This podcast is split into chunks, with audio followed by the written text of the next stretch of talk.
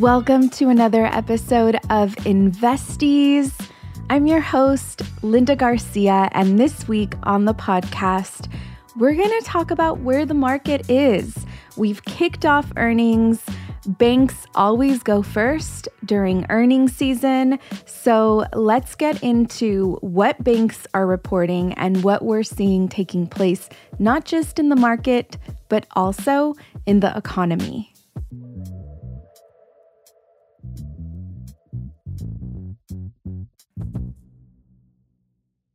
When publicly traded companies report, there are two key pieces of information that are disseminated pretty quickly throughout news stations.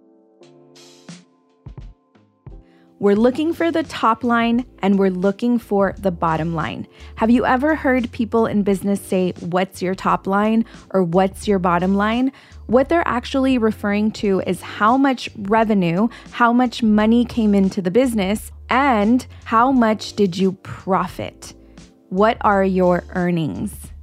The reason it's referred to as the top line and the bottom line is because they are referencing an income statement. And in the income statement, the top line will always be the amount of revenue that came in. In the middle of the income statement, you will find all of the expenses. And then the bottom line will be the earnings and the earnings per share will be calculated from the actual earnings itself and the amount of shares that are accessible to the public. The reason we calculate earnings per share and the reason why that number supersedes earnings in general is because as investors, we want to see how much each of our shares has generated in earnings. This gives us the ability to calculate how much our investment earned versus what the entire company has earned. There are dedicated analysts from all of the big banks that analyze the potential of a specific company. Most of these analysts have been assigned to the same company for years. They understand their patterns, they understand their potential, and so a lot of individual investors will rely on an analyst to disseminate important information that the individual investor may not have time to pursue. Wall Street overall often depends on these analysts to provide them with critical information that they may not have the time or resources to gather for themselves. And so, aside from hearing what the revenue is and what the earnings per share is, you will also hear expected revenue and expected earnings. Expected revenue and expected earnings are the numbers that these analysts have generated, expecting for the publicly traded companies to meet. When a publicly traded company does not meet its earnings predicted or its revenue predicted, then we consider this either a miss or a beat. Can you guess what happens if a publicly traded company beats?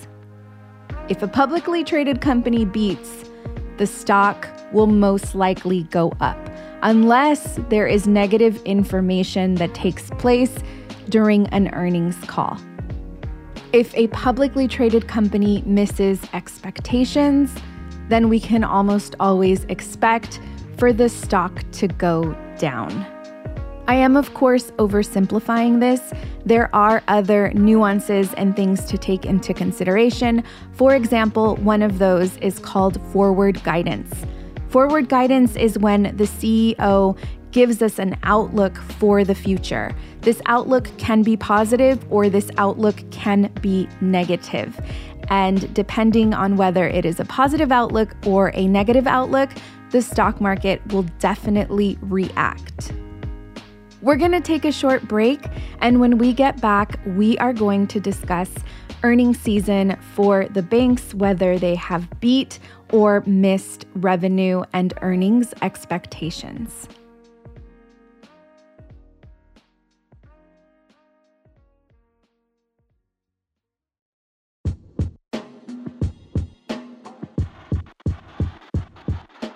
Investees, I've said this a million times. I genuinely feel like the root of a lot of our issues is a scarcity mindset. It is nothing that is our fault. A lot of it has been embedded and passed down from generations. A lot of it has to do with the immigrant experience, and for us that are children of immigrants, how we've watched our parents navigate work in this country. I honestly feel like understanding the way money works is a revolutionary act. I feel that it is our responsibility to educate ourselves on how this system works so that we can provide a better future for our children. Many of us, as children of immigrants, we have the responsibility of looking backwards and helping generations behind us. We're constantly worried about our parents and what's going to happen when they get old and who is that responsibility going to fall on. And for many of us, the responsibility will fall on us, making it even more difficult to provide a better future for our children. This constantly moving backwards isn't helping any of us. I strongly recommend that you understand how money works in this country and how we can use it to our benefit and the freedoms that it can afford us. I am teaching my course Wealth Warrior on February 24th and February 25th, Saturday and Sunday from 11 a.m. to 4 p.m. Central Standard Time. I don't know how many more times I am going to teach this course live. I don't know that I ever will, to be honest, just taking into consideration the direction that my life is moving in. I invite you to join me on February 24th and 25th. I love this course so much. It is a community favorite. I have seen the benefits that community has had from this experience and I want you to benefit from that as well. Head over to inluzwetrust.com, click on the side menu bar, and check out Wealth Warrior, the course. You'll have a breakdown of the curriculum and all of the details you need to make a decision. I hope to see you there.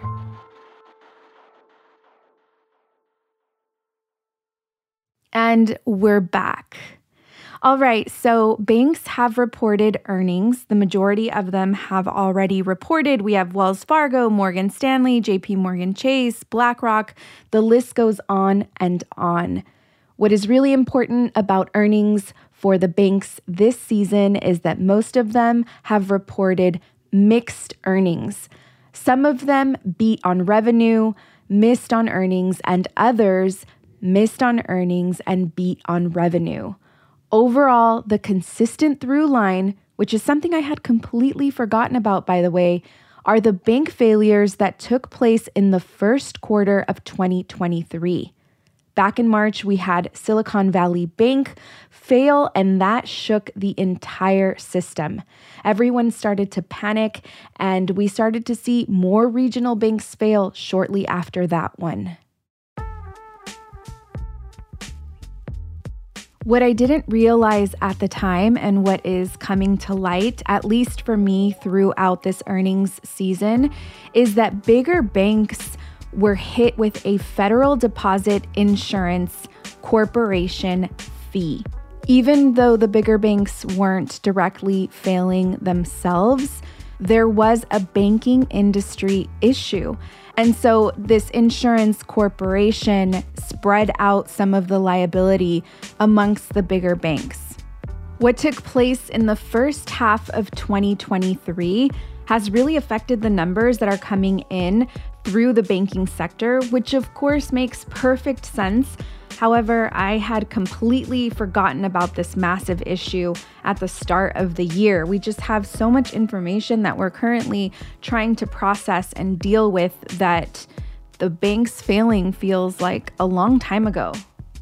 This was a good reminder that what is reported during Q1 is, of course, for the entire last year Q1, Q2, Q3, Q4 of 2023. So we're getting the entire snapshot for the year. When we take out that isolated experience, it looks like banks would have performed relatively decent. One of the most vocal and I would say most negative CEOs in the banking sector for 2023 has been Jimmy Dimon, in my opinion, the CEO of JP Morgan. And I felt like his words were somewhat positive for the earnings call. I wanted to share a quote of his with you. The US economy continues to be resilient with consumers still spending and markets currently expecting a soft landing. He goes on to say that despite this positive information, we do need to pay attention to deficit spending and supply chain adjustments that may lead inflation to be stickier and rates to be higher than markets expect. He then goes on to talk about some of the risks that he's looking at, which includes wars in Ukraine and in the Middle East, and how these significant and somewhat unprecedented forces cause the entire sector to remain cautious. I know that kind of sounds negative, but honestly, the entire year of 2023, Jimmy Dimon was projecting doomsday. To hear him say that the economy has been resilient and consumers are still spending, and what the market is currently expecting in terms of a soft landing, I feel like this is a positive tune for him. I feel like he's taking into account the positive things that took place in 2023, but still keeping us cautious for the risks in 2024. In last week's episode, we discussed the Santa Claus rally. If you haven't heard that episode, I highly recommend that you do so. Traditionally, when we do not have a Santa Claus rally, which we did not, then we can expect for the entire year to end on a negative note.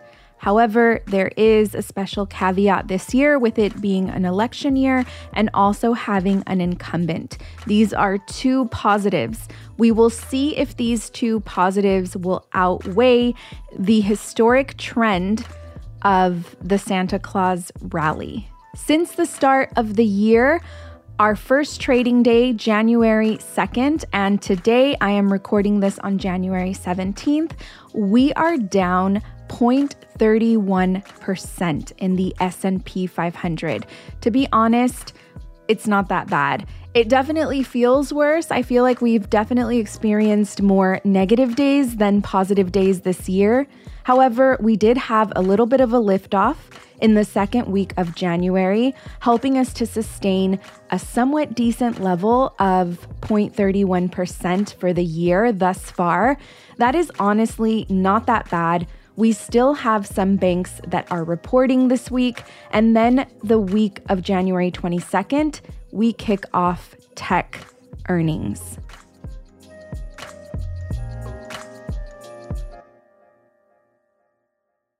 So we have a lot of highly anticipated tech companies there's so much excitement during Tech Week. We will definitely be talking about some of the trends, some of the patterns that we are seeing in that sector. And lastly, I just want to leave you with some data that was released this morning from the Commerce Department. They release a report that tells us how much we are spending in retail on a month to month basis, as well as an annual basis. In the month of December, we increased 0.6% versus what Wall Street was expecting of 0.4%. So we beat estimates on spending. The catalyst for the increase was in clothing and accessories, as well as non store businesses. It's important to also know that on a year over year basis in retail sales, we were up 5.6%, which is a relatively big increase considering how we were all feeling about the economy in 2023. So, this report definitely signals strength in the economy, that we are resilient. we are out there spending money. It's going to be interesting to see any correlation with credit card spending if we've also increased credit cards, which may not really signal a strong economy. It could actually signal a weaker economy with consumers not willing to cut back on spending.